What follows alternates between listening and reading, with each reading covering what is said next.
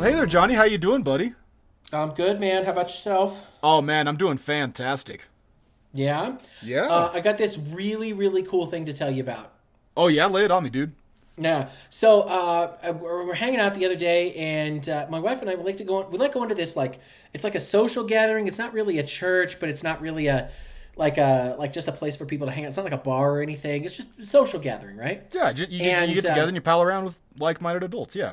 A Exactly. Yeah. Yeah. Yeah. Yeah. And and every yeah, kind of yeah, exactly. And then every year we we get to go on this uh, on this trip, and uh, they have essentially it's like a little suggestion box, and you know you put in this just suggestion box where you want to go, um, how much it's going to cost, if it's feasible, you know, all that sort of stuff. Well, come to find out that uh, the suggestion that my wife put in there got picked this year.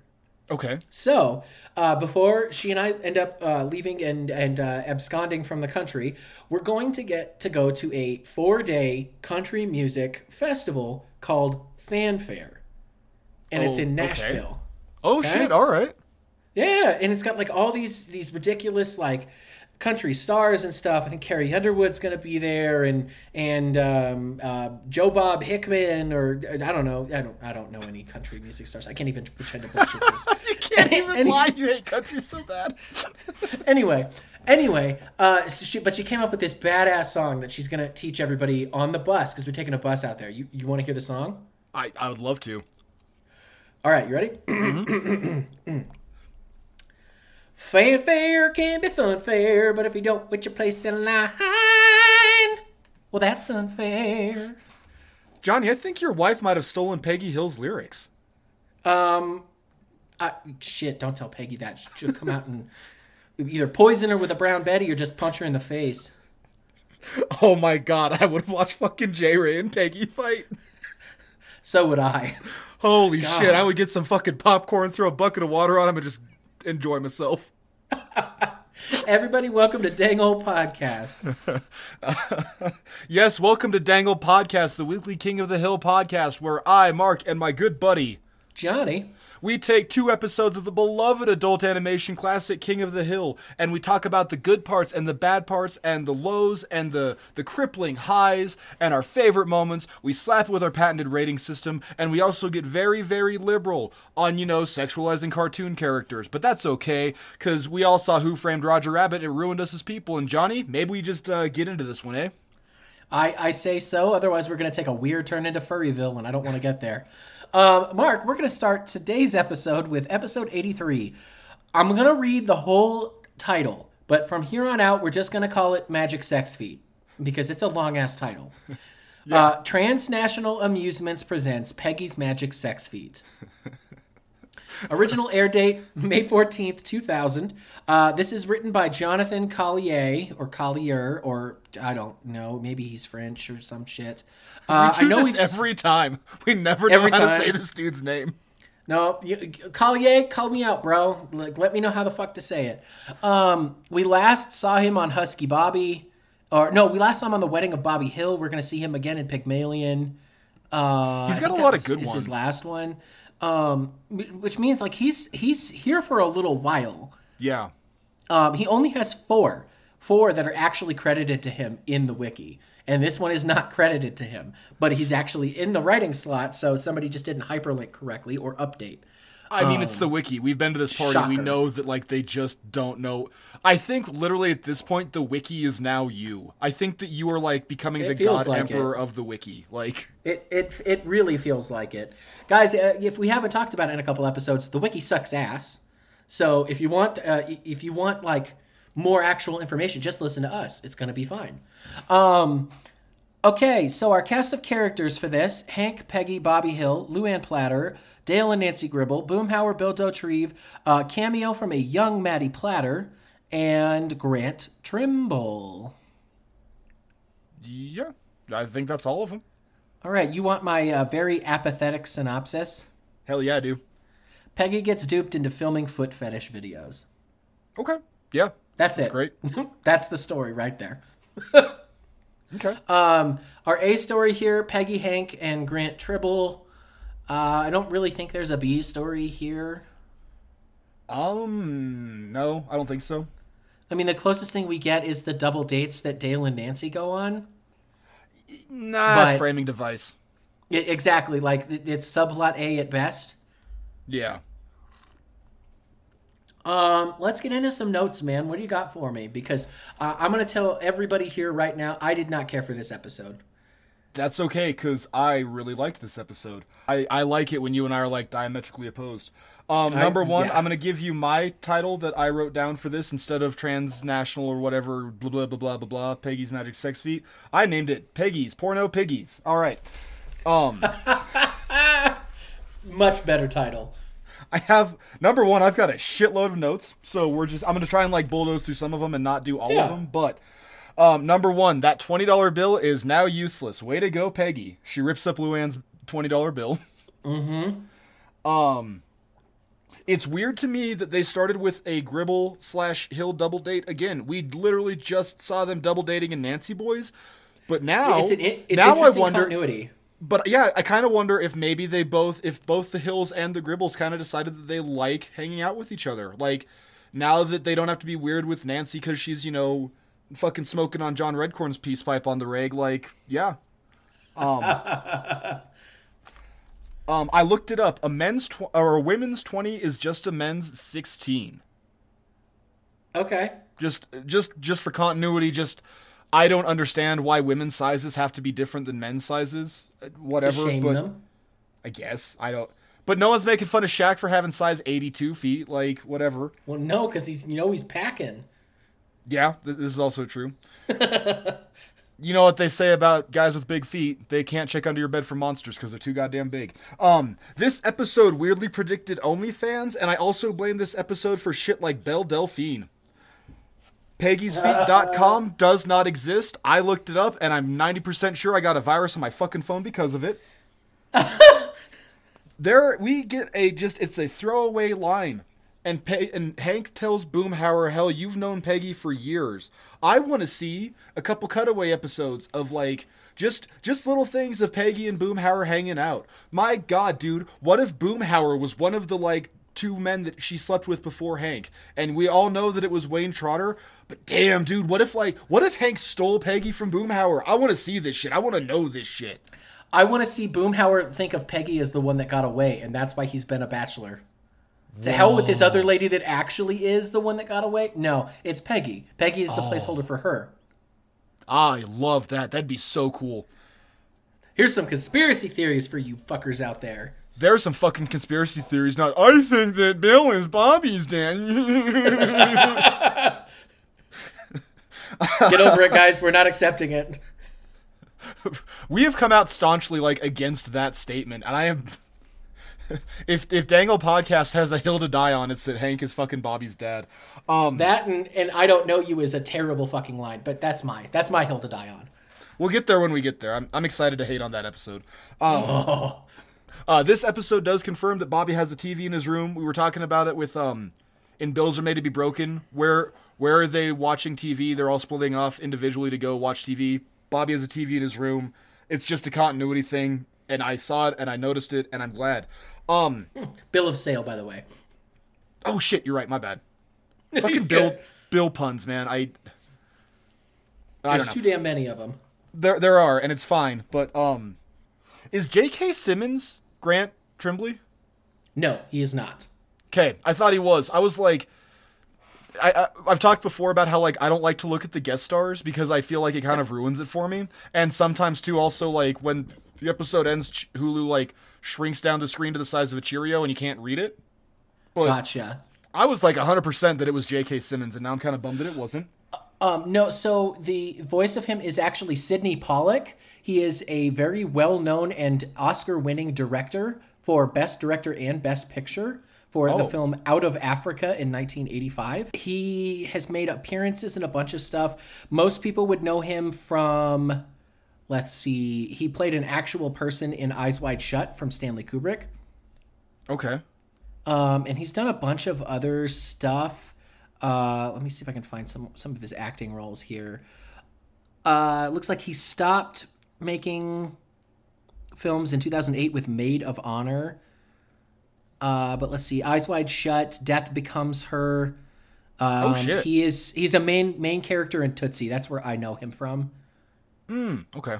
But no, so he's he's known. He's uh he's he's an interesting guy. Like he's he's definitely some Hollywood royalty. That's why his voice is very familiar to you. Yeah, I like I said, I thought for sure it was J.K. Simmons because he kind of has that same like tenor in it. I don't know. His his whole thing where he says pushing Parker pens is so 1950s. It's really hard not to hear J.K. Simmons. Yeah, maybe that's what it is. Like you just you kind of want to believe. I don't know. Yeah, Um, I made the note of poor Peggy five times in this episode. Like painting her nails in the dark. painting her toenails in the dark and she's all depressed. Like, oh my god, that that kind of hurt me inside a little bit. It was like, poor Yeah. fucking Peggy. No, and then she's so proud of no more painting my toenails in the dark. Um, also, Jonny, did you know that women with big boobs don't need any help at all? How does that help the women with the big boobies? or the big bottoms? I They don't it. need help. I I think it's a very sweet moment between um, Peggy and Bobby that she's she's willing to basically say I was very ashamed of this and very embarrassed of this and I'm not anymore and this is why.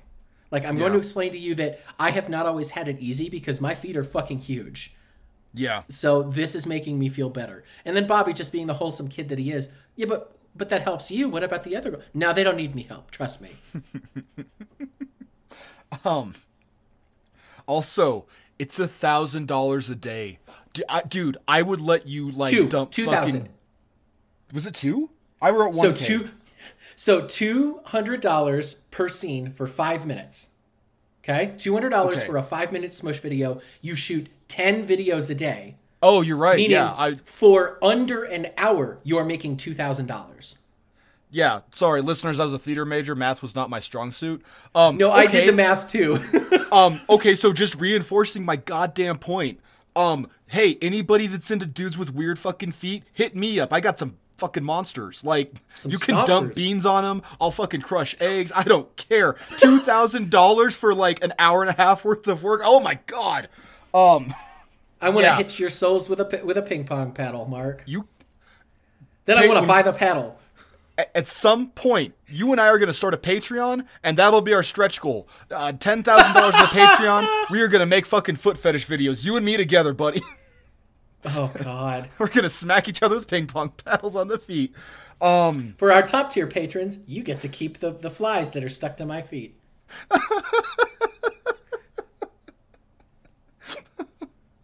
it's just artistic. So much, so much better than bathwater, guys. You're not going to get like w- weird butt diseases from my feet. I I hope not, but Jonny's been Who a knows? bad bad boy. But a bad, bad boy. Um, notes. How about you, buddy? Uh, I've only got a couple here because, uh, like I said, I really did not care for this episode. Um, Mark, a couple episodes ago, we could not discern what Dale was, who Dale was referring to as the Big D. whether it was him or someone else. Uh, Yeah. He literally is wearing a shirt that says the Big D, so he's referring Yes. to himself. Yes, he is. So just wanted to, to squash that. Um, and the other note that I have here is really just social commentary about how the internet and its accessibility to weird kinks at any given moment in time has just kind of ruined us as a society. Like, I love it. I hate it. I think it has definitely made a bunch of weird creeps. Um, God, Yeah. the internet could have been so wholesome. It really could have. No, no, it couldn't. It, maybe if like if maybe if humanity wasn't intrinsically evil, it could be. But no, no, it couldn't. Okay. I feel like one of the first like photographs ever taken was of a cat, and then like the second photograph ever taken was of a fucking naked woman. Like, no, we are, dude. All we are is horny apes that can like put a visual medium, or like we can like make representations of how horny we are. Like, dude, like man, Okay. there's like there's dicks in Roman graffiti from you know three thousand years ago, and it's, they're everywhere. It's just a thing that they do. Like, man, nah, we're we're horny. We're just so horny. That's all we are is just horny and angry. No, I, I get that, but there are definitely some things that the internet has exposed to me that I never needed to see. Foot Also fetish that. videos is one of them. Yeah, we all saw eel soup. Like, it, I, I'm trying to think here. the the whole con like I, I am not trying to kink shame anybody here. This is not something that I'm into personally. Whatever you do, you as long as you're not hurting anybody, I don't give a shit. But As long as it's consensual, do it up. It pretty much and and consensual means that they can actually say this. I didn't realize that there's an entire subsection of people that are fucking animals and they think it's okay. And then they're drawing comics about how the animal really wants to be with them, even though they're being surrendered because of fucking animal abuse. Okay, I, Well, I'm gonna get way but, too angry. know, it's a male. it's a ma- it's a mammal, Jonny. You know. it does have mammalian organs. Um, no, like I am not trying to shame anybody here, but I, I would have I would, could have led an completely, entirely, and blissful life, just like my grandparents and their parents before them and their parents before them, not knowing that somebody wanted to fuck somebody else in a fox suit, not knowing that somebody had a really weird fetish about shoving like like different pointy sticky things up their asshole and then shitting them out into somebody's mouth like i don't need to know this I didn't. that I could have lived the a whole life ruined. without knowing about sounding. Exactly. Like there is so much on the internet that is just out there for everybody to see and everybody seems to think that the access to information is such a good thing. Fuck off it is not. Yeah. it is not. We need it curated. We need it curated. That's why libraries are such a damn good thing. God sorry. Okay end, end of Let rant. the record I- show that Jonny Krautball Schneider really knows his pornography. um let's get into some pros and cons damn it Flamer for the gas man. it's it's in my favorite moments I love how they guess i could have just wrote propane man no no, No, flamer's cool Flamer's better. The whole I love that. I love how excited he is. I love that Dale took the time to like get all these like, you know, personalized shirts and everything. Like once again too, we see Dale Gribble with a weird I think this kind of solidifies my conspiracy theory that Octavio runs like a weird sweatshop in Mexico and Okay. Dale just kind of commissions him to do shit. That's where he gets all of his like jumpsuits from. That's where he gets all of his costumes from. And now he's like, Octavio, I need four bowling shirts. When do you want to Gribble. gribble? Like, I got your got your got your shirts, Gribble. I need you to bust in my fender. wait a minute. I said I wanted opalescent white. You son of a bitch, this is pearl white. That's all I had, gribble. you gonna pay me or not, man? Um, I cannot wait until we get to Octavio. Guys, so you are- You God, we, we have not even scratched the surface of some of our favorite secondary characters. Like, and that's insane to me. We haven't even seen Octavio yet. Like, anyway, anyway. Um, um, Peggy's line. They're getting bigger. And then the doctor going, "You could hit the big 2-0. God, that's terrible. Um, or not terrible. Just I feel again, poor Peggy. Um, I really, really like the mirror gag when she like I wrote that in here too. It's like one of my only pros. Yeah, like when she looks at the woman's foot and like pans over with the automatic mirror and then pans down and then over again. I really like Yep. that. It's a cool little animation bit. And finally, pork and beans. I just I don't know. What do you got for Oh me? yeah. Um, well, no, just to, since we're just talking about it, we'll bounce off the car mirror gag. Um, the, the lady who does her voice is not credited in this episode, Okay.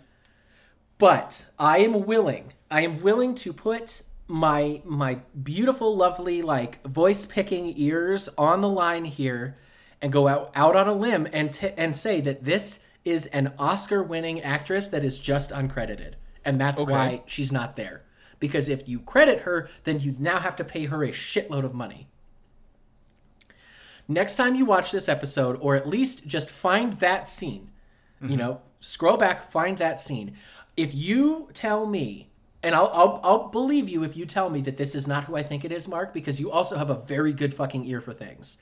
Okay. You have to tell me that that is not Kathy Bates. Ooh. It is fucking Annie Wilkes. I swear to God, it is Annie Wilkes. And she is so just like nice and sweet. And I'm like, nope, this is exactly who this is. Interesting. She is not credited, but I heard it And then I rewound it and I made my wife listen to it and she went, I think that is who that is. We both looked it up. She's not credited at all on IMDb or on the wiki. Shocker there. But I swear to God, it's Kathy Bates. Okay. I will And keep I don't an ear know- out for that one. I don't know if Kathy Bates is in King of the Hill at all, but she seems to me like somebody who would work with um, the rest of the crew on this. Yeah. You know, She's I in- see her working episode, with my isn't she? She might be okay. uh, We're gonna hold on a kibosh for a second we'll here. To, we'll put it on our list of shit to look out for. It's gonna go up there with Andy Maynard. Like, It it's got to be. Uh, she is. She is in King of the Hill. We just talked about her yeah, we did, right? Who because she? she's got an upcoming role. She is um p- the patrol officer in um that. Peggy- Yeah, that's it. The one. Yeah, the one that Uh, was Lupe's saying- Revenge. Yes. Okay. Good. Okay. Yes. Yeah, I knew we weren't fucking crazy. Yeah. So yeah, yeah, yeah. exactly. So there is a history. There is there is some some point here to her being there. And now that episode is not, I think, until next season. Mm-hmm. However, that doesn't mean that Kathy Bates, Bates can't show up to do like three lines. They probably went, "Here's a couple thousand bucks. Just come in and do this. We won't credit you." Mm-hmm. You can see how we work because you want to make sure that this is a legit operation and not just some bullshit like The Simpsons.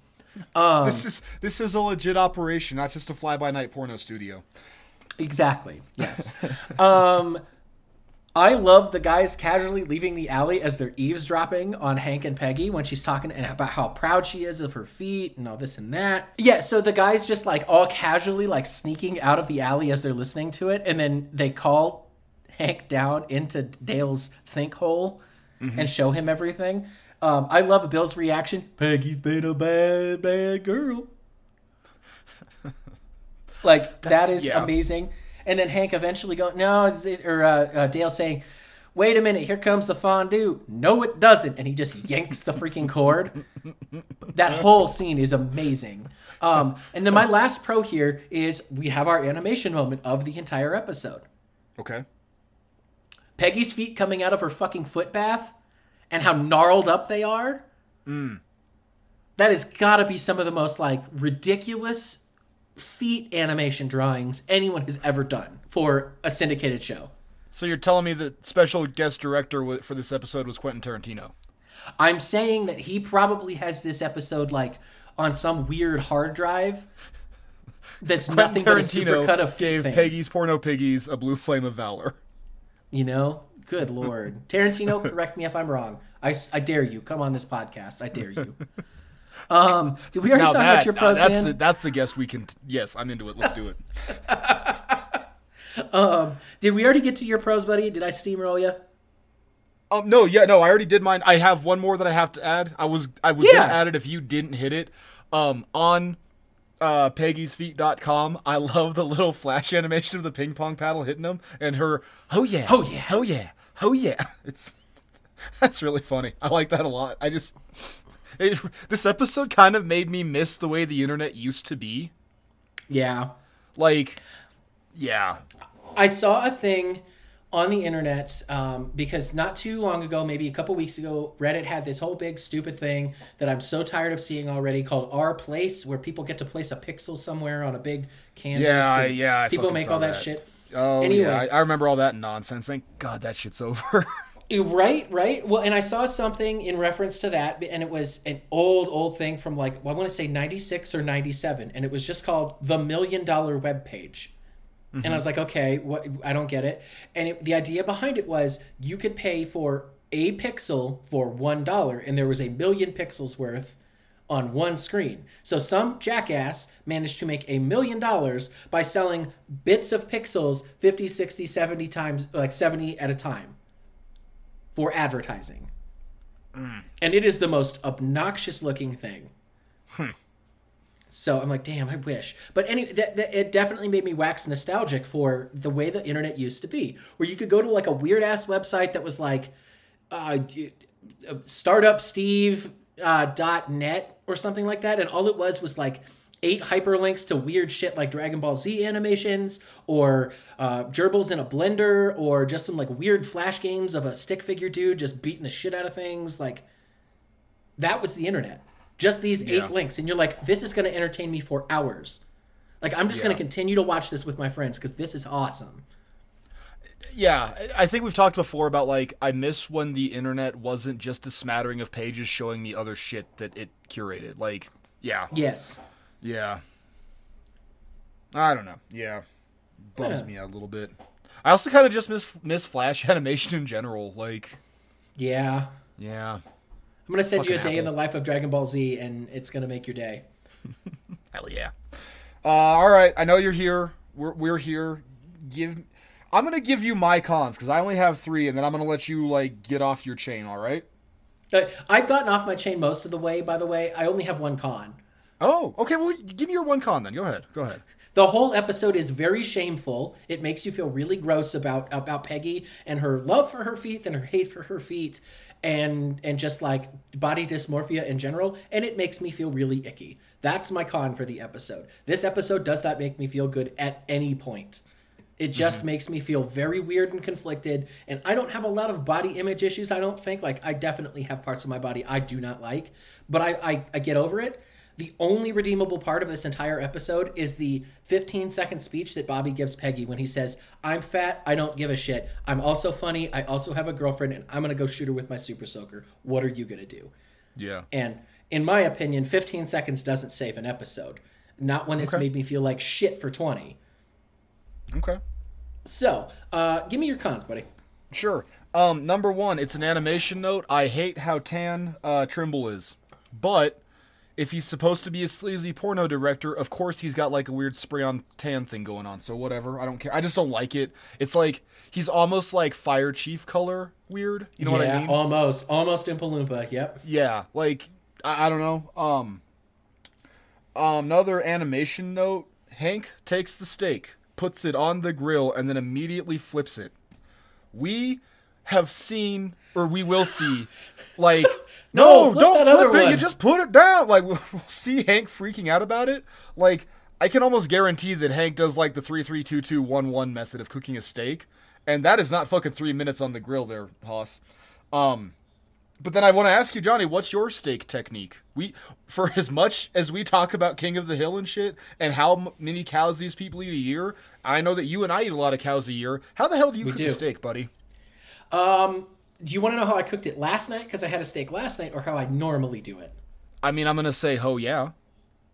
Uh, so uh, the way I normally do it is actually what I learned from you, Mark. I put like almost an entire fucking stick of butter into a skillet, and then I season my steak and call it good. I usually flip it one time after about five minutes, so I do five minutes on one side, maybe three to four on the other, at a lower ish heat. So usually not like maybe 350 tops if I can Oh, use my little my little gun, um, because it's going to give me a nice crust on the outside and it's going to leave it really nice and, and tender and juicy and shit on the inside. I let it rest for a couple minutes too after I take it off.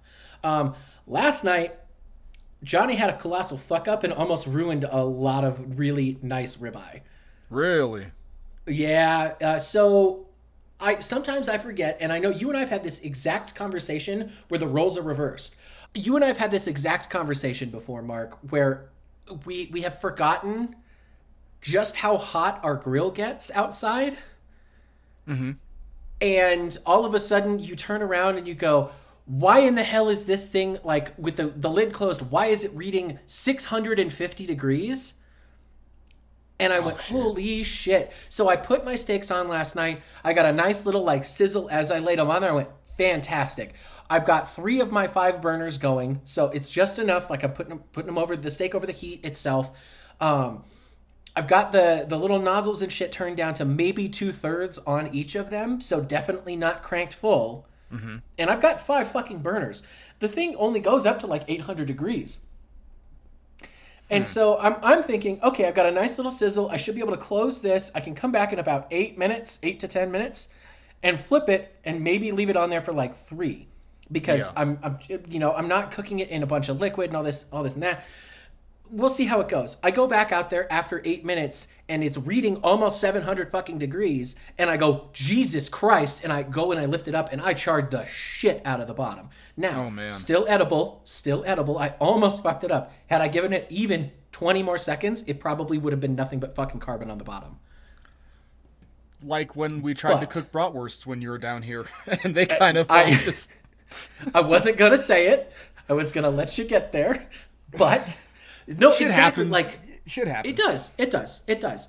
Um, so I, I was very embarrassed, and my wife said, "No, this is still really good, and there's still a lot of juice in this, so I don't give a shit." Um, had I gone out there two minutes earlier and actually flipped it, even with that high heat, it would have been perfect. Yeah. So, but normally, man, shitload of butter in a skillet, and if I'm feeling extra fancy, I will literally make the butter. I'll sear it on one side for a minute, flip it, sear it on the other side for a minute, and then throw it in my fucking oven for 15 at 350. Okay. So you're doing like that reverse broil deal? Okay, cool. Yeah. Oh yeah. Yeah. Yeah. Right on. Uh, t- tell me about you, buddy. Um, so yeah, I do the same method. Well, almost kind of the same. I do either grill or in a skillet. I will do the stick of butter. Um, get it, you know, get it all nice and melty. But I do it uh three minutes, three three minutes flip, three minutes flip, two minutes flip, two minutes flip, one minute flip, one minute flip. Yep. And then um if I'm being a real fucking fat ass, because sometimes I am, if I'm if I'm being so I I don't know if if, I told you this yeah, if I'm rocking a Mayhan, like if I'm gonna be a real fatty about it, um, especially if I'm using my cast iron, I'll get that bitch like ripping hot and throw some bacon in there first, and get the bacon grease, and then I'll put the butter in, and then I'll throw the steak in there, and it just ooh, oh my god, dude, it is like this unholy union of pork and beef that I could never hope for. And I don't know if I told you this. I think I might have said this on like an episode months ago, but I don't remember. Um, I found out if you fucking fry hash browns in the leavings of that, it is the Yes. greatest thing you can ever consume. And like, I almost don't like grilling steak at this point because I'd rather have like bacon The hash brown afterward? hash browns. Like, it's so goddamn good. Yeah. yeah. Oh, but then when I'm done with it, I'll take it off. I'll cover it in foil, let it rest for 10 minutes. But if I'm being like as fat as I can possibly get, I'll like shake. Okay. You know how after you cook a steak, that like there's the division in the meat and stuff where like the fat kind of separates? Yeah. I'll take slivers of butter and insert it into that those little fissures and cover it for 10 minutes. Oh my god. It's just literally at this point my steak has come full circle to where a cow makes the milk that makes the butter that then goes back and maybe I hope and I know it, this isn't how fucking steak works, but I hope it's the same damn cow and it reunited with its like butter that it made, you know? Like, oh god, Right. so good. Yeah. Mm. I got a fucking boner for steak. I guess that's my fetish. Anyway, moving on. Um It's a bowling alley. I don't under I get it. I understand Peggy's like um apprehension to it. I understand the embarrassment. I understand like what a bad feeling this is to like especially to have the guy go, "Oh, I got to lace these up." And then she takes off like um I get her being upset, but it's a bowling alley, Peggy. It's a it's a bowling alley. Like go to your local bowling alley listeners and go and look at the dregs of humanity that just live there. It's just and I, I'm not Yeah, nobody- saying anything. I love bowling. I think bowling's fucking great, but I've also never felt so dirty as I do when I finish bowling. Cause like it's a funk that just like kind of sits. I remember in college, like you, me, and one of our buddies would go bowling often, and like it's just a thing. It was a thing we did, but then at Yeah. the same time, like. God, it's it's gross. Bowling alleys are gross. Peggy, this isn't the place to feel bad about your feet. It's okay, sweetie. It's okay. Oh yeah. Yeah. Nobody who's hanging out at a bowling alley gives any two shits what size your feet are No. because they're No, they hanging out at a bowling alley. Exactly. Yeah, like They're either there because they have uh, nothing better to do than get shit faced drunk and throw a very heavy ball down a lane, or they're trying to score some meth. sure. Okay. Yeah. well, I don't know. I just I love so- bowling. I think it's great, but like at the same time, Oh like, yeah, bowling oh alleys. yeah. Um, when I Uh, used to drive truck for Budweiser, I had to service like four different bowling alleys. And like every one of them was just gross. Like, and they were Oh, yeah. cities apart. Like, it's it's like this. You, I've been to one nice fucking bowling alley, bowling alley in my life, and it was in Chicago, like in the middle of like the heart of Chicago, and it was one of those weird like adult. It, okay, it's not adult entertainment. That's not what I mean. But like, it's when Like we a Dave and decided that like it's not Dave and Buster's. It's like if Dave and Buster's leveled up and got their shit together. And it was like the Oh, movie wow, theater. okay. It had a laser tag deal in it. It had a full like arcade, and it was just for adults. And like I was at a geology conference and that's why we were there. And me and my geology crew were derping around. It's like, hey, you guys want to go to this place? It seems cool. Oh yeah, and it was like it was the nicest bowling alley I've ever been to. Like, and just like the the, the number one factor that made it nice was that it was clean. Like, Yeah. never mind like luxury balls and like luxury blowers for your fingers that smelled vaguely of like jasmine. Like, eh, whatever. I'm diverging. Peggy, don't feel bad about having big feet in a bowling alley. Nobody cares. Uh, nobody likes bowling enough to just do bowling anymore. There's got to be some other aspect to it. Like the one that we've got here has to have axe throwing in it now because they weren't getting enough people to come bowl. Oh God, I would axe bowl throw. Yeah, That sounds like so much fucking fun. right. But Jonny, am I gonna Um, buy our bowling alley in Alamosa and make it? A, oh God, that's my podcastle. I figured it out. I'm gonna do it. All right, cool. Anyway, sorry. no, you're good. Um, I've got a retro rage for you. Oh, cool. Lay it on me. It's a it's a non-traditional retro rage because you are not into like techie stuff like I am. Mm-hmm. But I don't think that you've been able to buy an individual sound card for your computer in close to 20 years. Really? All of that, yes, all of that shit is integrated. Now, you buy your own graphics processor now. Everybody buys their own graphics processors because everybody wants to make a million fucking dollars on Bitcoin and Ether and all of this other crypto bullshit. And that's why I can't upgrade my computer because all of you fuckers are using them to go and crypto mine.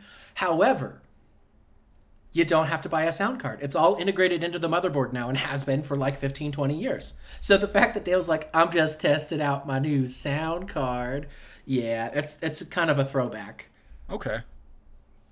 Yeah, But, I see. I, I, I see. I'm glad you're here because I would have just taken that as like, you know, oh, okay, cool. Dale got a new sound card. Right on. I, right on. Um, do you have a favorite moment? Because mine, you already said mine. Flamer for the propane man. I got a couple. Yeah. Um, number one, I already called it, and I guess I forgot that I had it as a favorite moment.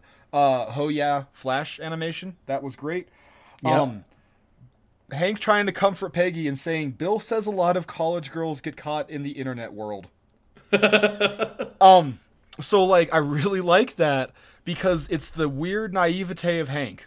Hank doesn't know that Bill's a porno fiend, even though Bill saved him in um Hank's dirty laundry with He his is porno tapes. Yeah, he just he doesn't know. So like Hank is relaying this information like Bill might have seen it on like 2020 or something.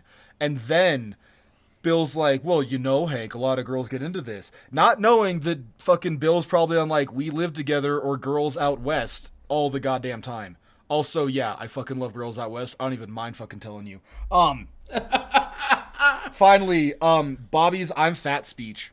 I so man okay we've talked before a lot and you kind of mentioned that you don't have body dysmorphia i've got it like a motherfucker i don't think Okay. there's any redeeming thing about me outside of my gigantic calves and really they're just there so you take a, so you don't look at the rest of what a piece of shit i am as a human i hate me like i'm the lightest i've been in years and i still think i'm a fat ass like i've had to like go back to buying jeans in a smaller size and i still think i'm too fat um, but as a kid, I was super fat coming up.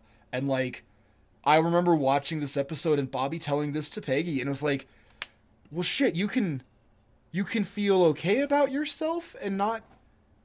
Cause also, like, we grew up in the 90s, dude, like, before the whole, like, zero tolerance bullying bullshit. Like, yeah.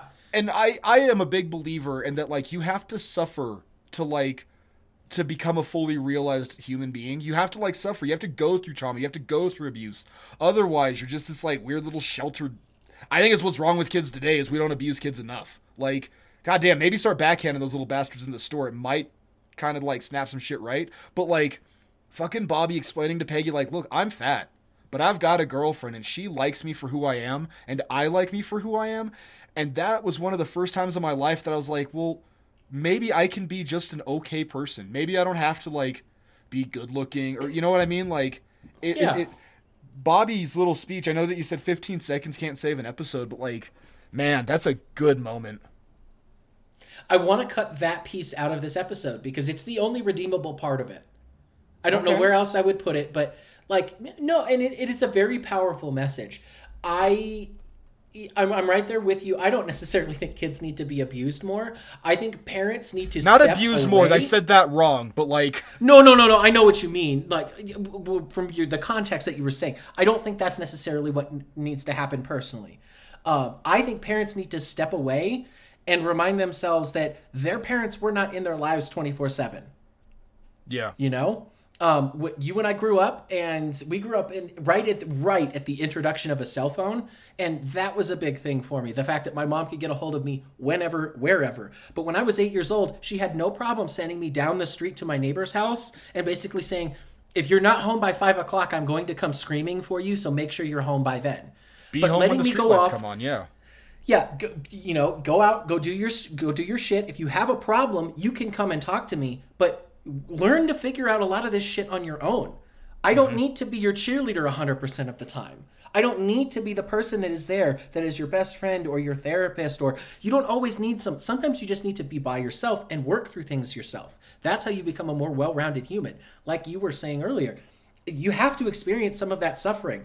You have to have that experience in school where a kid goes, Wow, you're fat and you just shit your pants. That is, you know, we're, we're going to make fun of you relentlessly for the next two years, and you're going to be named Shit Pants McGee. You know what? cool. Um, what, what that's going to teach me is kids suck, and I don't want to shit my pants ever again. So maybe I need to eat a little bit better so that I don't have fucking diarrhea. Yeah, like you should maybe pick up a little bit of body dysmorphia so you go, man, I shouldn't be a fat piece of shit. Like, just, Yeah, just, I- just enough, just a touch of it. Like, just a touch of trauma. Like, I don't want I don't want people to think that I'm okay with fat shaming and all that other shit. You really should be happy with with who you are and what you want to do. Uh, I don't think everybody necessarily needs to just stop and say where I'm at is okay and I don't ever have to work on anything ever again. I think that's the wrong message to take out of not fat shaming somebody. You know? but then at the same time, we just saw Lizzo doing her own Rikishi thing, and maybe we need to fat shame just a touch. I Just I, I don't care tiny, for Lizzo. tiny Good bit. for her, I guess. Be comfortable in your body. yeah. I'll never be that comfortable, but at the same fucking time too, diabetes will kill you. Like get your shit together. Like stop fucking justifying this as, "Oh, you're fat phobic." No, I'm not. You're going to die from this shit. And you're going to I cost like you us enough to money not see with you your die. death. Yeah, I like you enough to not see you just basically Yeah. eat yourself to death. But by the same token, hey man, you need to fucking stop drinking because you're no fun around us because you're always fucking drunk. Oh. Oh, well well maybe I should stop drinking just like you know what I mean like yeah. life fucking sucks. Existence is brutal and miserable. And anybody who tells you that it isn't is trying to sell you something. But god damn it, toughen up just a touch. I'm done. I we got weird. We're already fucking 45 minutes into this one like screaming about the That's same okay. things. We Um, we are we are a little rough on this, but it, it there's an this episode is it's like a very special episode. I just can't stand it because I don't like the, I don't I just don't like it. You're Um, right. No, you're no, but- you, no. You just hit it. It is a very special episode. Yeah. Do you not like it because it's another Peggy very special episode because we just saw her in Bills are made to, or uh, uh, uh, Bill of Sales? I I think I just I don't like Is it, it too personally because it, it no it just it makes me feel bad about myself. And I don't ever feel bad about myself, but watching Peggy just sit there, get shit on, get wallowed on, get taken advantage of, does not make me feel good. Because it's like, the, here for the grace of God do I go. This could mm-hmm. have happened to me at any point in my life. Somebody could have taken advantage of me in a similar way and gone, You don't feel good about yourself, and I'm going to take advantage of that and I'm going to profit off of it. And it makes me feel so gross and icky because those people still exist and are worse now than they were 20 years ago. Yeah. Well, yeah. I don't know if they're worse. I think we just know about them now. Like you definitely hear about Fair. the Weinsteins That's- okay, no, that's fair. a lot more effect, like a lot more readily than we did. Yeah. But yeah, I, so you want me to explain our rating system? That way we can get off, off of this one and onto Fan Fair. Sure, yeah, do it up. This listeners, I hope you're in for this one because this is a long fucking episode. But every now and then, me and Johnny got some shit to say about some shit, so it's okay. It's it is very true. Okay, so our rating system breaks down as follows. At the very bottom, we have a charcoal episode. A charcoal is absolute garbage, trash. It's not fun. Uh, you watch it maybe one time in the rotation, and then you go, "No, I never want to watch that one again. I didn't like it." After that, we've got our Megalo rating. Megalo is kind of like the bronze tier here. It's got a couple of good memorable moments, maybe a fun character, two pops up, a good guest star. But for the most part, a Megalo is not a very good episode either. You may have it on in the background. You may also skip this one as well. It just it's a little better than Charcoal, but not by much. After that, we've got our butane level. This is our silver medal. Uh, butane is it's it's a bastard of an episode. You love to hate it, you hate to love it. There's usually some pretty good stuff in there. Um, you get some good character development, you get some really good lines, but at the same time, usually the story just kind of falls flat somewhere, or it just doesn't resolve itself very well. Butanes, uh, you know, you'll watch them for the most part. They're okay. They're you know average episodes of King of the Hill. Uh, the above average episodes lead us into Char King. A Char King is our gold standard. These are some of the best episodes of King of the Hill. A Char King is an episode that showcases everything we love about uh, these characters, this world, um, everything that they're doing. The writing is impeccable. Uh, a Char King is is something very special in the King of the Hill universe. And when Mark and I both give one a Char give a rating of a Char King, it becomes a Char King Imperial. Um, it's basically just one step lower than our absolute perfect episode, which is the Blue Flame of Valor.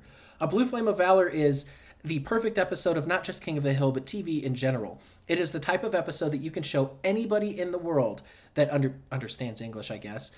Um, anybody in the world that wants to watch King of the Hill, and, or at least dip their toes into what this is all about, and they can watch it with zero context, no idea of who any of the characters are, and still love it just as much as you do.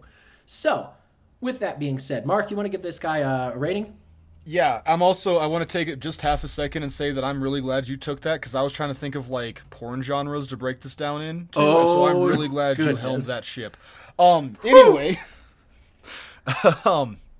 Yeah, I know that this is. We we might get in a little fight about this one. I gave this one a Char King. This is. I think that this is a really good episode. It's like you're saying, like it is a very special episode of television, but like man, guys, be on the lookout for this shit. People will take advantage of you. Peggy's naivete allows her to be taken advantage of multiple times, but like um there's a lot of there's growth. There's a lot of good moments in it. There's a lot of funny moments in it. Um I like Hank kind of threatening to kick uh, Trimble's ass, and he just doesn't really care. And then he gets out of it by like commenting on how big Hank's feet are, and like, oh wait, let me get the lighting right. Like, it, there's a lot of it that I really enjoy. I definitely agree with you about how gross this episode is, but shit, I'll watch this one again. Like, I really, really like this episode. Um, Bobby is fantastic, and yeah, like you said, 15 seconds can't save it, but like.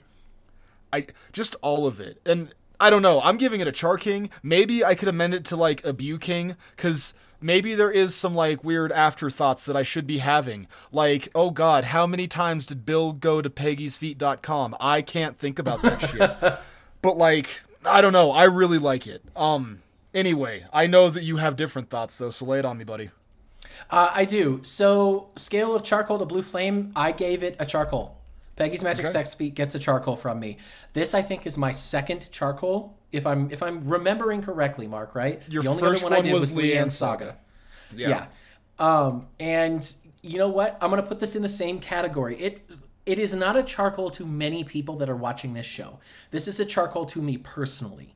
Um, and so I, I guess you know I'm gonna give uh, Jonathan Collier some some props here because not a lot of episodes make me feel this intense about something and make me feel this gross about something, and I think that's the point of this episode. You know, I'm my big thing with Luanne Saga was that it, from a mental health perspective, I cannot deal with people that are like that and Yeah. that's why it is so hard and i won't watch it again um, i will not watch this episode again after this viewing and I've, I've come to that decision because it does not make me feel good i honestly mark i could drop 100 pounds i could become a, a, a ultra lightweight uh, under underclass cruiserweight wrestler um, and and just like be I don't know, have banging bitches and having a throuple with my wife and some hot ass wrestlers. I could do all of that, watch this episode, and still feel like shit about myself. Okay. And so I don't think I'm ever gonna watch it again.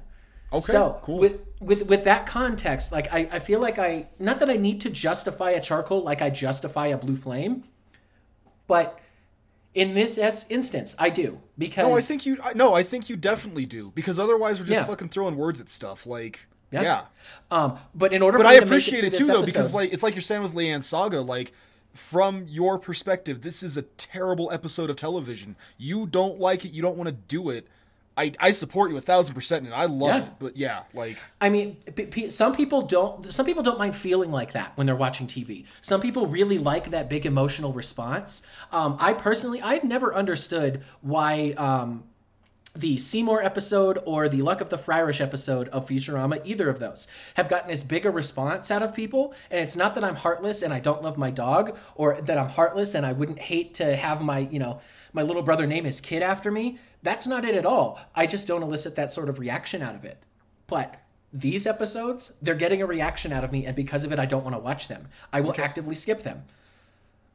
But yeah, it's it is what it is. Um, I say we get the hell out of this episode though, and get to the next one, which is uh, much much better. What do you What do you say, Mark? I reckon you're right. But just to, I just got to get this off my chest. I fucking hate Jurassic Bark. That's a charcoal of a Futurama episode. All right, moving on. Fair, very fair. I also hate that one where he like goes back in time and visits his mom, and I also hate Luck of the Fryrish. I'm here to laugh. Don't make me think about death and shit. Eat a dick animation. All right, moving on because I totally cut you off, Jonny, and that was No, you're good. You didn't wait your place in line, and that's unfair. Okay, everybody, episode 84 is Peggy's Fan Fair. We have an original air date of May 21st, 2000. Mark, what is special about this episode? I, uh, Other than the 900 famous people that are in it. see, I was gonna say the 900 guest stars they have. Uh, Uh, May this- 21st, 2000. What is special about this one? Oh, Columbine well, that has date. happened. Um, 9/11 is still a couple years out. Uh, what you got for me? I don't know. Uh, this is the season four finale, Mark. Oh, yes, it is. Yes, it is. Right. My bad. I'm sorry. I was thinking That's of okay. tragedies. I was like, I don't know what happened on May 21st, 2000, Jonny. I don't. Nope, nope, nope. We uh, so I probably got are- out of school for summer vacation. I don't know. Yeah, honestly, maybe at this point. Yeah. Um, no, uh, we we got our uh, howling and hooting for our refreshments theme song when we started the episode here, so that's always an indicator that we're at the end of a season. Yep, we got a little Um, triangle bit. Yeah. Yep. So uh, writers Alan Cohen and Alan Freedland, the Allens. Uh, let's see here. This uh, so honestly, I thought Happy Thanksgiving was the last one because that's the last one that they've got in the wiki. But th- we've already done Happy Thanksgiving. So I don't know how much longer we're going to get the Allens because at this point they're not updated on the wiki. So I'm excited to see if they pop back up again. I'm going to be really happy. It's like um, it's like surprise Allens. I love it. Like, yeah. It is surprise Allens. Uh, okay, so I have this broken down into regular cast and then country music guest stars. Which one do you want me to start with? do regular first, then yeah, do regular, and then yeah, let's we'll just shotgun the guest stars instead of like talking about them when they appear because there's so goddamn many that we can't. Yeah. So Sure. do do Sure, sure, main sure. cast and then do yeah yeah yeah. yeah. Okay. Uh, and then I'm gonna I'm gonna lean on you because when I say a country music guest star, I'm gonna see if you can name a song from them. If you can't, that's completely cool. Yeah, fuck yeah. But we're gonna test your knowledge of uh, crappy '90s uh, country music. Okay. You know how much um, I fucking love country music, Jonny. Like, You're allowed to like it. You're also allowed to uh, understand that the '90s was a terrible genre or terrible moment for that genre. Uh, we'll get there when we see. get there. So our cast of characters: Hank, Peggy, Bobby Hill, Luanne Platter, Dale and Nancy Gribble, Boomhauer, Bill Dauterive, Kahn, and Connie Souphanousinphone. I'm just realizing it says Nancy Gribble. I do not remember her on this trip. She is not in this trip. Okay, they're full of shit. Um, We have assistant pastor Larry and a cameo that we have heard of in my very first Blue Flame. Mark, Dwight Yoakam? I laugh at Tony Danza. Oh shit! Oh shit! Yeah. Sorry, I totally spiked that one. Sorry. No, it's okay. We have a we have one Tony Danza as a cameo. Okay, so if you guys couldn't figure out from our cold open, uh, Hank, Peggy, everybody, they go to uh, Fun Fair. I'm going to give you a synopsis and then I'm going to tell you about our, our country music guest stars. The Hills go to Country Music Fan Fair where Peggy learns that Randy Travis is a plagiarist and Bobby and Luanne commit assault on Brooks and Dunn. Unknowing assault. Let's be clear here. Peggy knowingly assaults Randy Travis. Bobby and Yes. Luanne unknowingly assault Brooks and well, just Brooks, Yes. I guess, but yeah. So they go to this. Basically, it's a big uh, country music convention where you get to hang out and see a bunch of country music stars, and then it's like Coachella where you just get to listen to them all play and and people swap in and out on stage, and it's a whole big thing. So here are our country music guest stars. As I say a name, Mark is going to attempt, probably pretty successfully, uh, to give us a song by them. So our very first one, Randy Travis. Randy Travis. Oh, I don't know any Randy Travis. I know I know Randy Travis songs offhand, and I want to say Okay. I'm 90% sure he does that. No, yeah, I think he does that just the Cowboy and Me song. I'm like, Okay. Give me, give me 10 seconds. I want to make sure of this one because it's gonna fuck. No, you're me. good. Just the Cowboy. You are allowed to cheat on this, by the way. I don't. Oh, I'm gonna a shit. cheat. No, that's Tim McGraw. Does just the Cowboy and Me. Never mind. Uh, I Okay. don't have one for Randy Travis, but I can also tell you that Randy Travis is both my pro and con for this. So me not knowing a Randy Travis song will make more sense in about five minutes here. Next one. Fair enough. Garth Brooks. Oh my God, fucking Garth Brooks. I love Garth Brooks. You know I love Garth Brooks. Thunder Rolls, Cowboy Bill, uh, Beaches of Cheyenne, uh, that one about the river and the kid in the music video is running hurdles or something stupid. It's really stupid. Oh, I love fucking Garth Brooks. Next. Uh, Clint and Lisa Black. Uh, Clint Black, yeah. I don't remember anything by Lisa Black, and I can't. It's just his wife. Yeah, I know. I just don't know if she ever put anything out. I remember Clint Black. I can't tell you offhand what he did because I haven't listened to Clint Black in years, but yeah. Okay. Uh, Kix Brooks and Ronnie Dunn, aka Brooks and Dunn. But no, man, boot scoot and boogie. Oh yeah, sit down, turn around, go to town, boot scoot and boogie. I love Brooks and Dunn. Next, Uh, Terri Clark, Terri Clark, not so much. Next, Martina McBride. uh, I am ninety percent sure she does the Con Air song, Okay. Wynonna the one Judd. that um Bobby and Connie are dancing to in um Love Hurts and So Does Art. Give me, give me five That's seconds. right. That Yep. and tell me now, how do I live without you? I, I'm checking. Sorry. yeah, you're good. I bet you the name of the Oh song. shit, is she did Independence Day too. You. That one about the woman that kills her daddy. She also had an album in 1993 called The Way I Am. That's kind of fun. Not unlike God Made Me This Way. Anyway, I can't find it, but yeah. All right, next. It's just the way God made me. Wynonna Judd. Wynonna Judd did oh, she did a really good one. It's that uh Any Man of Mine. Any man of you mine know- better be proud of me. Yeah, it's it's an alright song. And you know what, Mark? She was raised on charcoal. She'll die with charcoal. So you need to back off.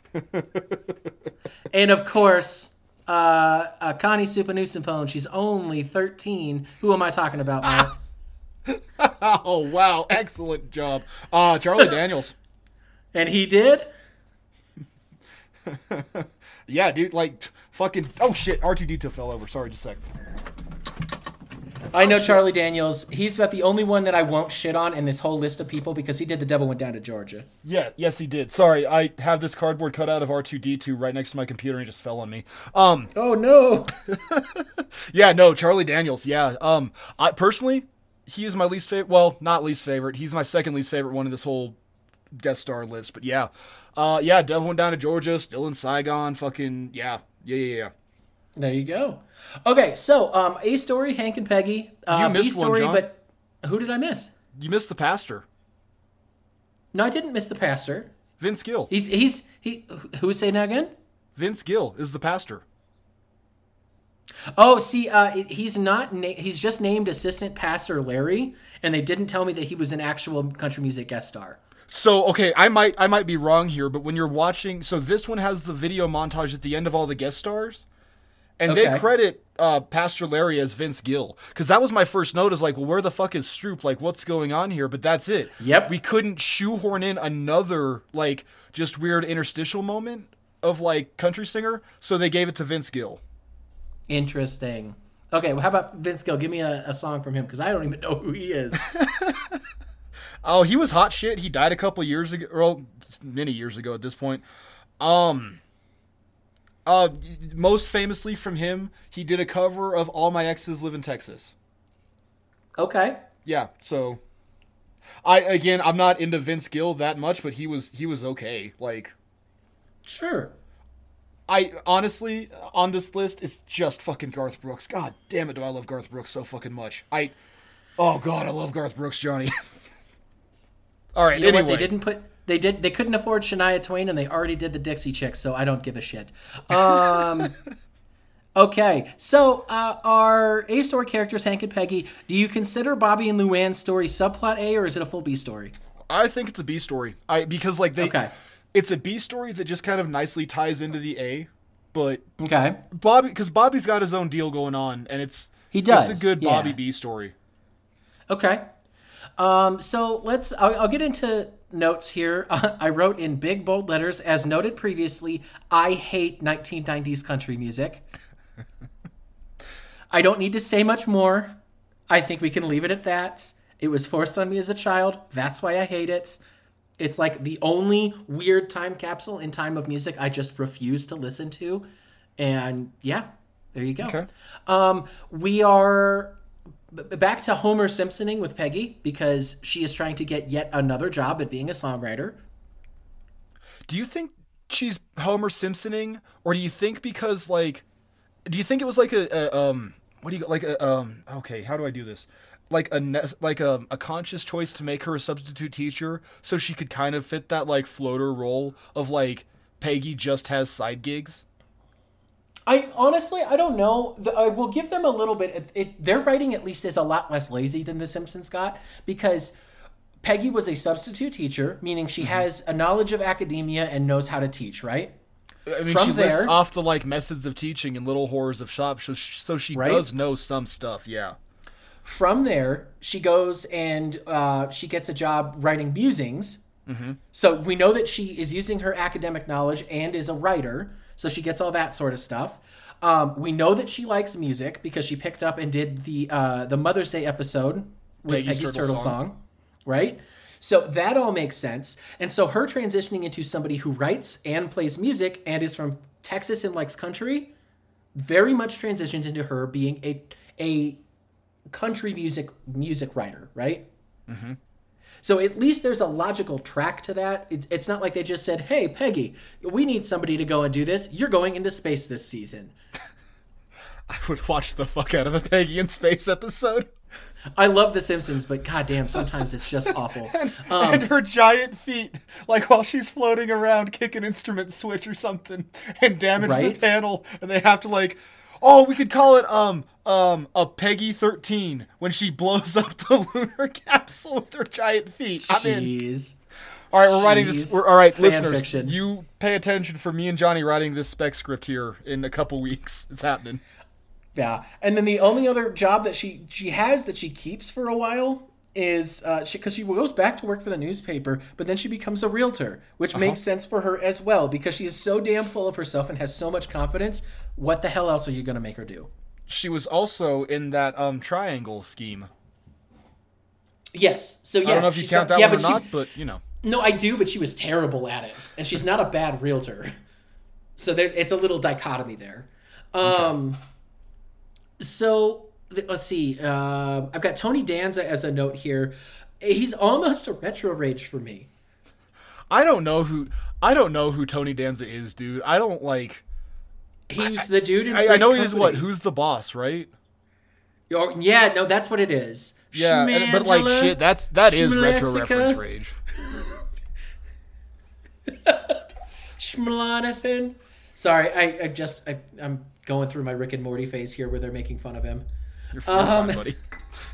And then the last one here, I, I just I have a question for you because she's been in the news a whole shitload lately. Um, Okay. She she is also eight years older than my fucking father, which I didn't know, and she's in her seventies. Mark, do you have any idea how rich Dolly Parton is? Oh, insanely rich.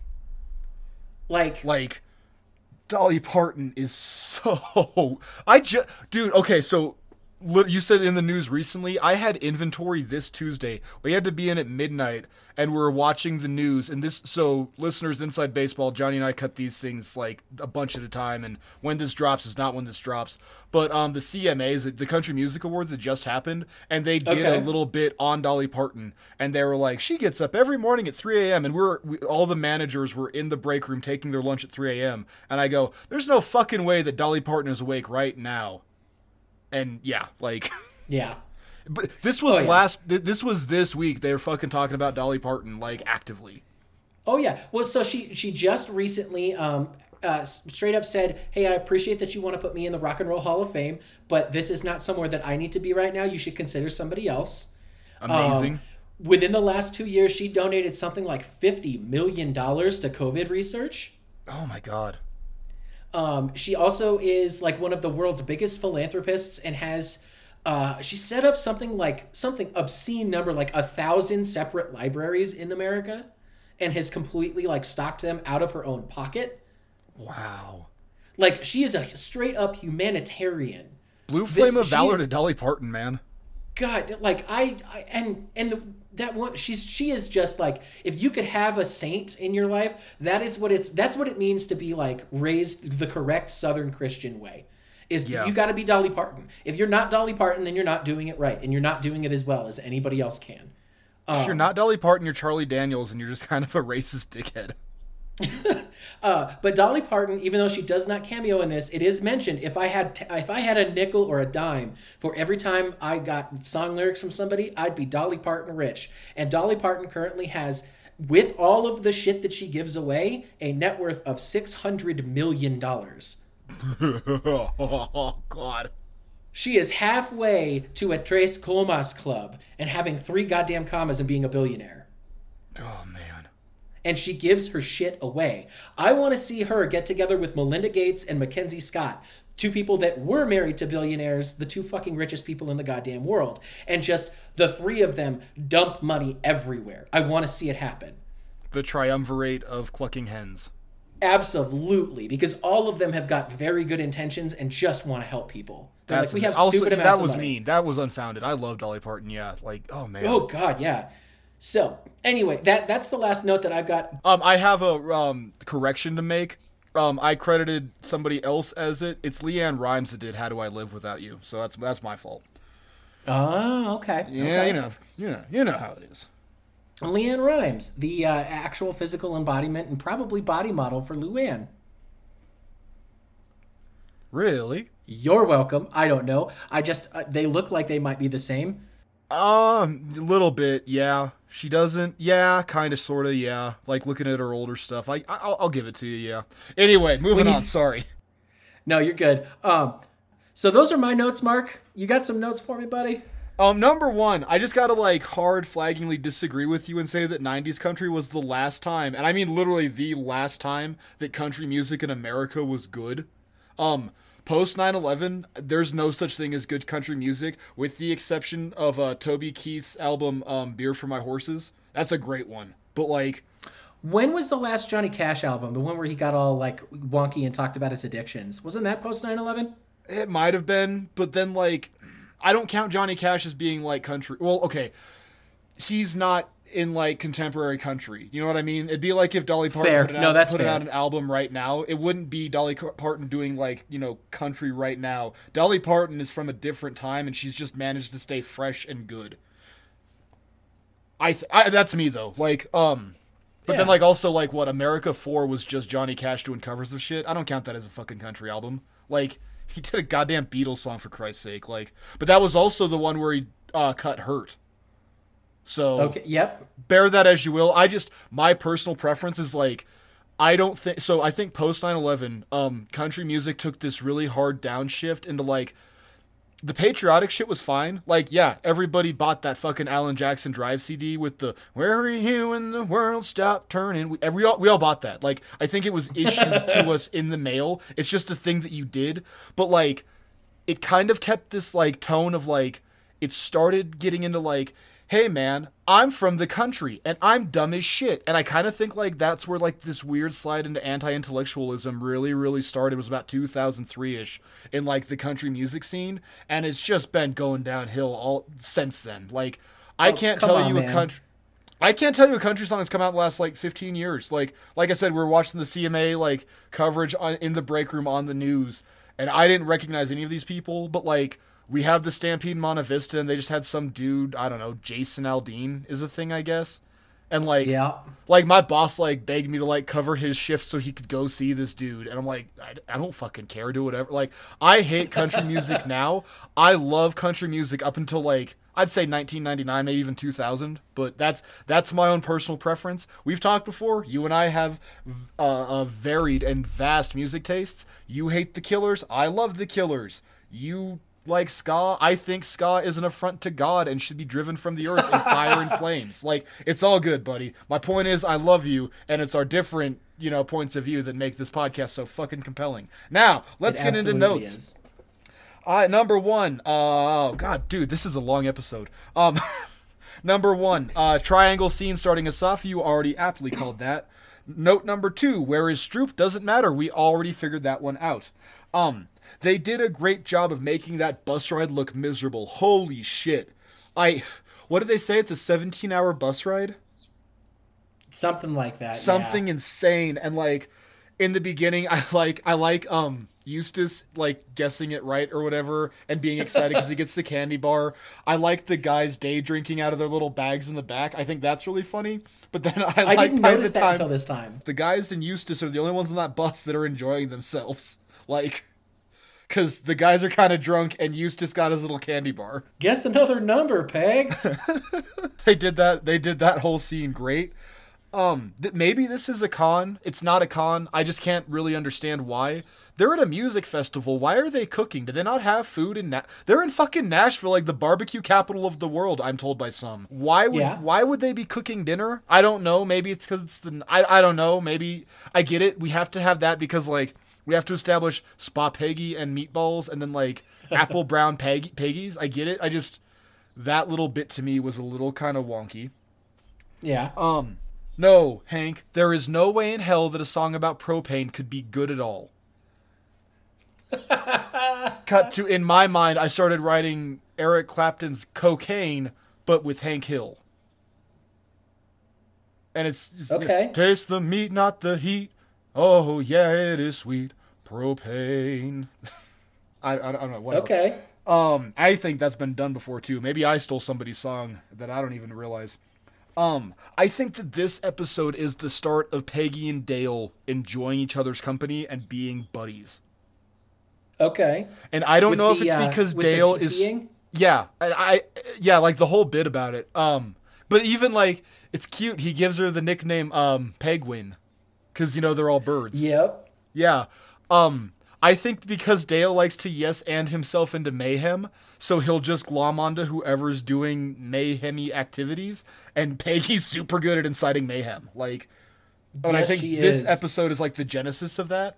But it's also kind of cool to me as like a continuity deal. It sort of makes sense. Dale has now been kind of hanging out with Peggy a little bit more because um the four of them have been double dating together. So like it would make sense that he's kind of like growing a little bit more fond of her cuz you you you know, you can you can change your opinion and stance on people. It's all good. Oh, Um, absolutely. Yeah. If Dale would have shut the fuck up, they could have gotten away with sinking Randy Travis's trailer. That toilet paper Yes. would have dissolved in the lake, that insanely deep lake in the middle of some public venue, which I don't know why it exists other than for plot, and I don't care. I'm not calling it out as a con, but like Hank like has to go deep for that fucking trailer. Um, but if Dale hadn't said anything, they would have gotten away with it. I have the note Vince Gill is the pastor. That's where Stroop went. We already talked about that. And finally, I got to ask you do you have any idea what an apple brown Betty is? Because I have no idea, and I didn't want to look it up. I wanted to like ask you about it first, but Uh, yes. So it's uh, like an apple pie, but drier than an apple pie, and Oh, drier than I like an apple crumble and cobbler. Hmm. So think of it like um, almost like apple cornbread. oh, gross. Okay, cool. Yeah, like apple flavored cornbread. Um, Peggy talks about how she puts uh, a spoonful of orange juice in hers. A spoonful of orange juice in an entire pan of a brown, brown Betty ain't doing shit, lady. Put at least like eight ounces in there. That might actually get some fucking flavor in it. But yeah, she makes it. It's. I mean, it's. It, uh, who is it's Brooks or Dunn that says this is good pie, and it's not really a pie.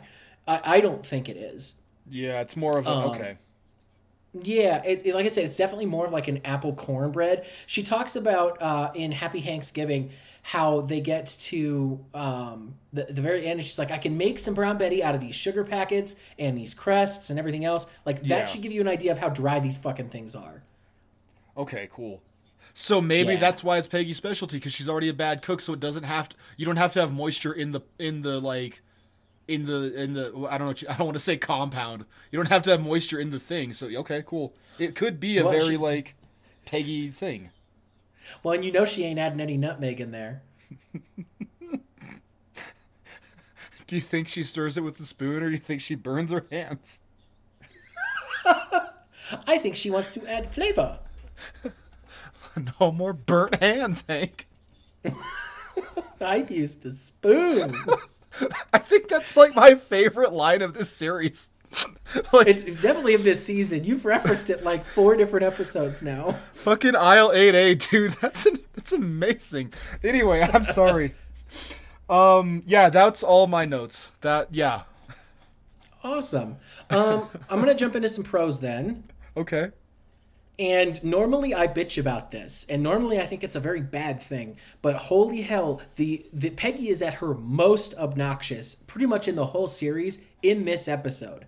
Like, Yes. you get double barrel Peggy right out of the gate from her screaming, "I won, that's mine!" to bum rushing the freaking podium and like kicking the assistant pastor off of it, and then telling everybody all about it like they don't fucking know, and then immediately releasing them all like it's her job, totally sabotaging the entire trip there. Like, I love it because you know what? If you're gonna go balls to the wall, then I want it all the way to the ground, man. I want pedal to the metal. I want you to be as obnoxious as fucking humanly possible.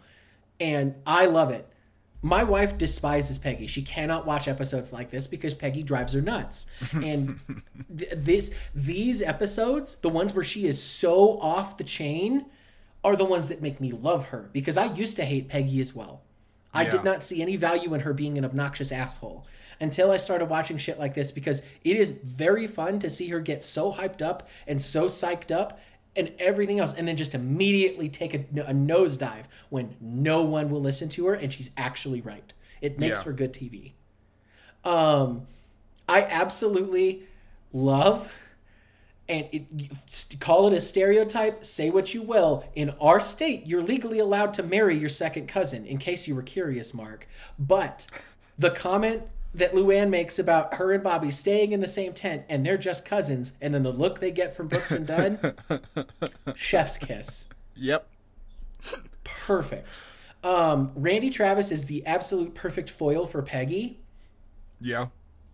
Because he is such a piece of shit and they make that very apparent from the beginning and then they make him do it again halfway through and then you get the nice little kicker in the end where he steals all this stuff about Hank's story and Hank just goes, "Hmm, I'll kick his ass this time."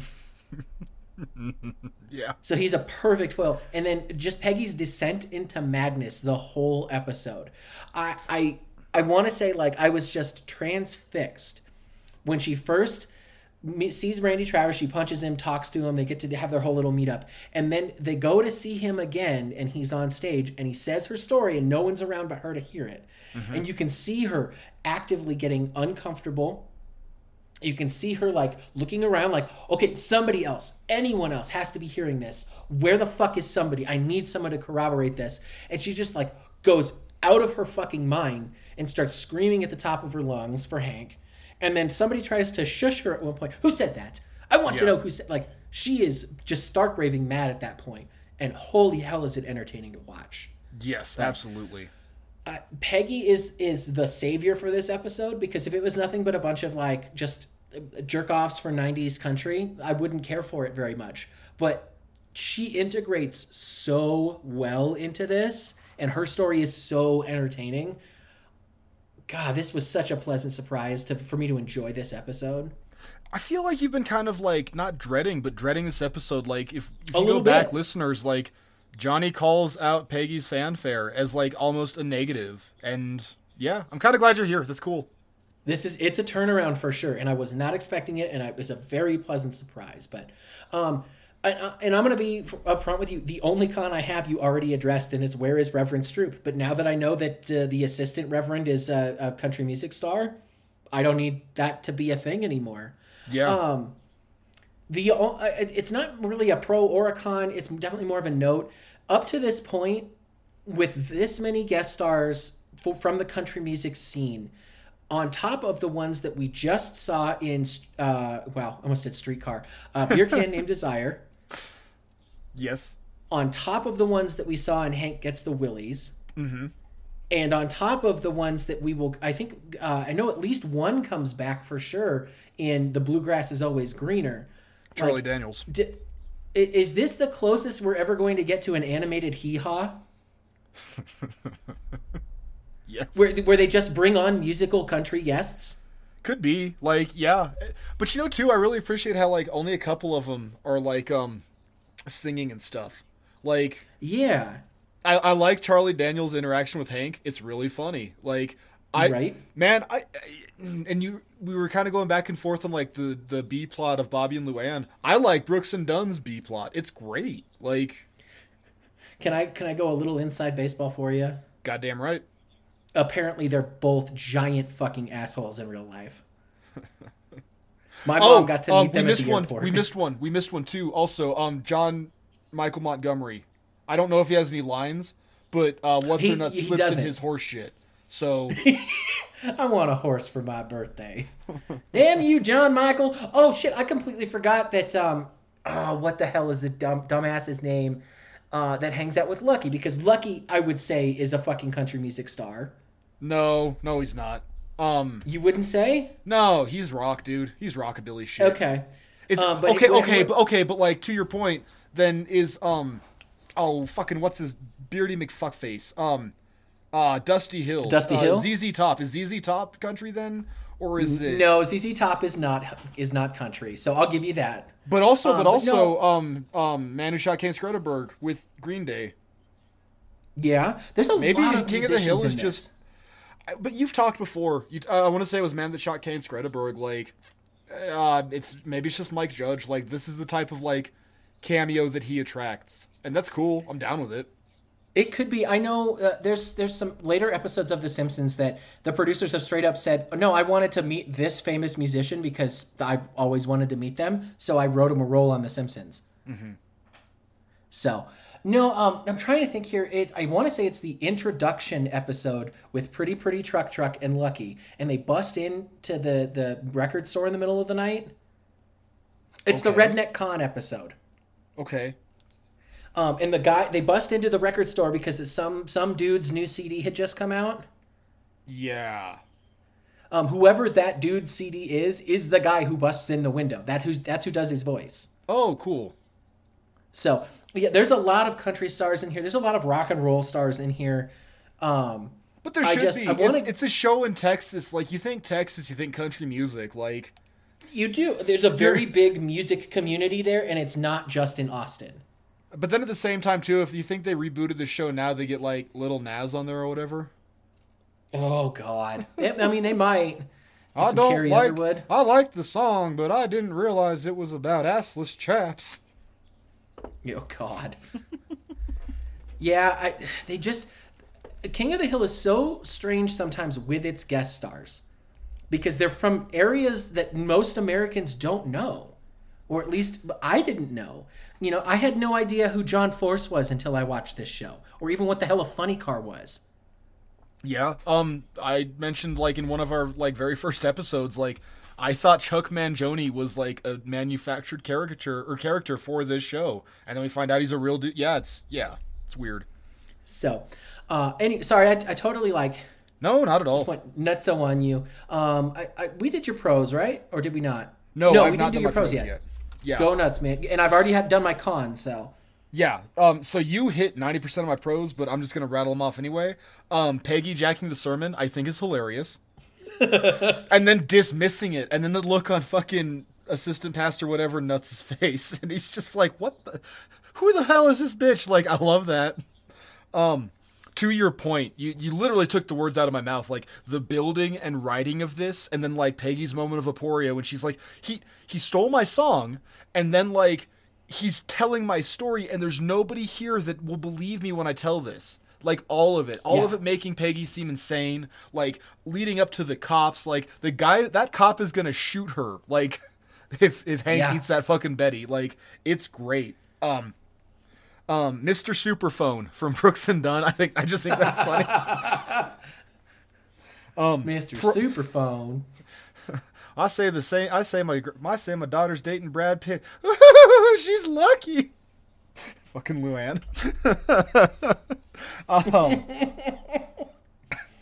um, I have this note. I fucking hate Randy Travis. I fucking hate Randy Travis, Jonny. I don't know why I hate him so much, but boy, do I fucking hate Randy Travis. I don't know what it is about him, but I don't like anything about him, and I love that he is the villain of this episode, and I love that Peggy fucking cold cocks him, and I love the knowledge that Hank beats the hell out of him on stage in front of 50,000 fans.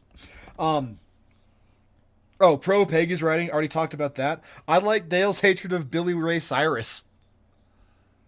I just thought it was funny. Oh God, yeah. We had some left over from the Billy Ray Cyrus job. I also hate Billy Ray Cyrus. But, but, but, counterpoint to myself, I fucking love his daughter. I love Miley Cyrus. You do you, girl. Fucking pop your tops. Have fun. Woo woo. Love Miley Cyrus. I unironically love Wrecking Ball. Anyway, um, and finally, I love uh Pro. This it could almost be a favorite moment. Um, Boomhauer's TP technique Yeah. where he's got the the the plunger with the roll of toilet paper on it, and he's like, "Boomhauer's working smart, not hard," and I love it. Um, cons? Anything? No, but uh, to to just further make you feel a little bit better about your hatred of Randy Travis, or at least some comeuppance. Did you know that he got arrested in August of 2012, Mark? Did he? Yeah, he got arrested for DUI. Ah. He ran his 1998 Pontiac Trans Am off the road, striking several barricades, and then uh, was arrested for driving while intoxicated and retaliation because he was naked and tried to run away from the cops. Okay, but see, that doesn't compound my hatred. That honestly solidifies him as a fucking country star to me. Uh, That's dude, that's some fucking Johnny Cash shit right there. Like, he did get the shit beaten out of him, or crashed his car good enough to give himself a black eye in his mugshot. that's awesome. so there you go. Fuck Randy Travis, man. Oh, um, I know why I, hate him. Okay, I had to Why? look it up because, well, because you know I need to be justified at sometimes. Just every now and then I gotta like make sure that I know why I say shit. He has that fucking forever and ever amen song. I'm gonna love you forever. That one. Fuck that song. Um, that deeper than the holler song. Do you know that Okay. one? My love is surer than the snowflakes that fall in late December. It's it's a shit song. And then like oh god, um the worst of them all, that fucking he, Randy Travis wrote three wooden crosses. Do you remember three wooden crosses? Nope. The one okay, okay, um okay, it's the one it, it, it okay, um it's about the fucking people in a bus wreck and it's like so it starts off a farmer, a teacher, a hooker, and a preacher were driving on a midnight bus bound for Mexico, and the bus wrecks, and like the preacher dies and gives his fucking Bible to the hooker. The hooker then has a son who becomes a preacher, and like the song culminates in gave that Bible to my mama, who read it to me. There are three wooden crosses on the right side of the highway. Why there's not four of them, heaven only knows. And like, oh god, it's such a horrible fucking. s- go look it up. Go fucking look it up when we finish. It's such a. It's so. Oh god, it's it's everything that I hate about country music. Like this fucking like forcing Christianity into you and like no. eh, Oh god, it's so bad. Like. It's so Yeah. fucking stupid. It's the worst. It's one of the worst songs I've ever heard, and I didn't. I guess, I guess I knew it, but I guess I didn't remember how much I fucking hated that song until I looked it up just now. Oh god, yeah. Uh, my only con is fuck Randy Travis. That's my only con for this episode. Is I fucking hate Randy Travis. okay. I Anyway, mean, that's, sorry. that's very fair. Um, I've got one retro rage for you, and it's just because people don't bother anymore. They'll just go out and buy a twenty dollar burner phone, but phone cards don't exist anymore. no, no, they don't. Ah, shit. Sorry. And they have Sorry, it sorry. for a while. Yeah. I fucking started playing Um, LeAnn Rimes because I was on Spotify looking up Randy Travis's discography. No, you're good. um, I, Mark, I don't have a specific favorite moment in this episode. That's really weird because I don't either. I just enjoy this episode. I don't have a favorite. That's really moment, no. though. That's what it was. That's what it Yeah. was. I just sat and I, and I watched it, and I haven't I haven't done that for a while, and I definitely didn't expect to do it in this. I Um, didn't either. I was glad to see this one. I was like pleasantly surprised. Yeah, and this is a strong season ender. Like if Yes, you're gonna blow the rest of your budget on guest stars, you did it right. Yeah. Yeah, But- totally. Um I was going to say, oh, it's also weird. This is I think this is our first season finale that isn't a two-parter, right? No, the first season finale was not, but two and three definitely both were. Oh, you're right. I'm dumb. Never mind. I'm sorry. Yeah. No, no, no, no. You're good. Bad mark. Um, yeah, it's I don't know. It, it it's a good strong ending for sure. And I I was just so pleasantly surprised that I didn't hate this episode. Yeah. Um, that was very satisfying. Definitely Yeah. very satisfying. Satisfying. That's a good word for it. Yeah. Like yeah. Yeah. Uh, well, Mark, do you want to give this guy a rating so we can get out of here? Hell yeah, an hour. This is our longest episode to date, number 1. So we did it, buddy. Pop pop. um, yeah, um, I'm giving it a Jar King. This is a great episode. It's set up super well. It is super believable in its own way. Like, it's also it's also kind of a weird snapshot for like where we were as a nation in 2000. Cause if I went up to fucking Randy Travis right now and cold cocked him, oh dude, you wouldn't hear from me for like eight months. Like they'd put me in a hole. You know what I mean? You go to Guantanamo, yeah, yeah, yeah, that's it. Like, but Oh, and you'd have half the internet uh, defending you, saying "Don't cancel Mark." No, I'd have all the internet defending me, except for the idiots who are like, Three Wooden Crosses is a good song. And I don't. Listeners, if you like Three Wooden Crosses, you turn this fucking podcast off. You're not allowed to listen to me. You're not allowed to listen to Dang Old Podcast if you, if you like Stan Randy Travis. You fuck right off. I'll come out and say it. yeah, no, Char King, this is an amazing episode. But, but, but, but, but, it can't be a blue flame because you, you need the context. You need all the context for it. Like, Yeah, I also um it was just a side note that I had. I like that like I like that we've established the Buddhism deal and that's why Connie isn't with Bobby. I like it. It's just yep. it's just God, they're good. Even- they're just they're smart. They're just these Even- little things that like you can draw upon and they just do it and they do it so well and so naturally. We have the villain. Oh, yeah. We have the anti Bobby of Chane Wassanasong. Like we we have this set up now like it's great. I, I love this episode. It's fantastic, but I can't blue flame it because you really need a lot of context to appreciate this episode. I I think, Right. but or maybe you don't. I don't know because like No, you do. You do. do you do right? Because like you could. I would say you need be to- like because you would appreciate No, you- Peggy then, right?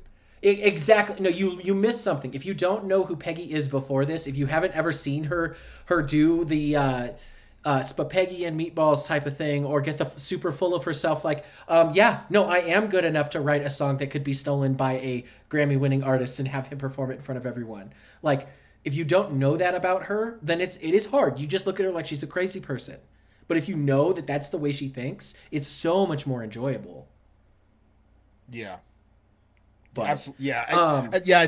Because I kind of went back and forth with it. It was like, but I also don't think this is like bad brain Peggy. Okay, I think you don't think this is brain damage, Peggy? No, I think this is reasonable, Peggy. Like, you could okay, you could stick this episode anywhere in season three, and I think, well, okay, maybe not because of like the Connie and Bobby deal, but like, because they when when did we we already talked about it, and I just can't remember. Well, yeah. So love hurts and so does art is like when we kind of solidified that Bobby and Connie were a couple. Right. So uh, you know, you know what? I'm gonna stick to my guns. You could stick this into season three, and it'd be fine. Like it doesn't have to be a season finale. You could just throw it in there, and you would be fine with it. But yeah, Okay. but that's that's just me though. Like I don't think this is bad brain Peggy. I think that Peggy is a thousand percent justified in all of her actions. Now, It's listeners, do not take that as go assault your least favorite country music star unless it's Randy Travis and you tell him that fucking Mark Jones sent you. Like, Please take a video. don't don't take a video don't don't record your crime don't just go, just go throw, you know what listeners this is my challenge to you go throw a fucking fish at randy travis's house Okay. yeah How about you? I talked a bunch. I'm so sorry. No, dude, it's I did it last episode, so it's very warranted. Um, I also gave it a charking, so that makes it an Imperial. Pop, pop. This episode is great. It is definitely dated. Um, like you said, it's it's a time capsule of early 2000, pre 9/11 America. Um, and the only thing that that stops it from being a blue flame, you have to have exposure to Peggy, Peggy specifically, in order to understand why this is such a special episode. You don't have to know anything about 90s country to even enjoy this episode because I know a stupid amount about it even even though it was against my will and I can still fucking enjoy it. So, Yeah. But you know, I also kind of appreciate how the country music kind of takes a back seat. yeah. In an episode all about country music featuring an insane amount of special guest stars who are in fact the most popular country performers at the time, like it, you only really hear like Randy Travis singing a little bit and then like Boot Scootin' Boogie like playing in the background behind uh, Brooks and Dunn. But yeah. I don't know. I yeah. Oh god, so much. Longest episode ever. Doesn't even matter. We got here. We did it. We're gonna start season five next week, listeners. Are you ready for this shit? Cause holy shit, it just feels like we started season four. Like, It did. Yeah. oh my god, yeah. Oh, we gotta get out of here. I'm sorry. I'm gushing. I I I'm a mess. I. Oh God, come find me. I will be the dude in my apartment blaring 90s country, crying to goddamn LeAnn Rimes music.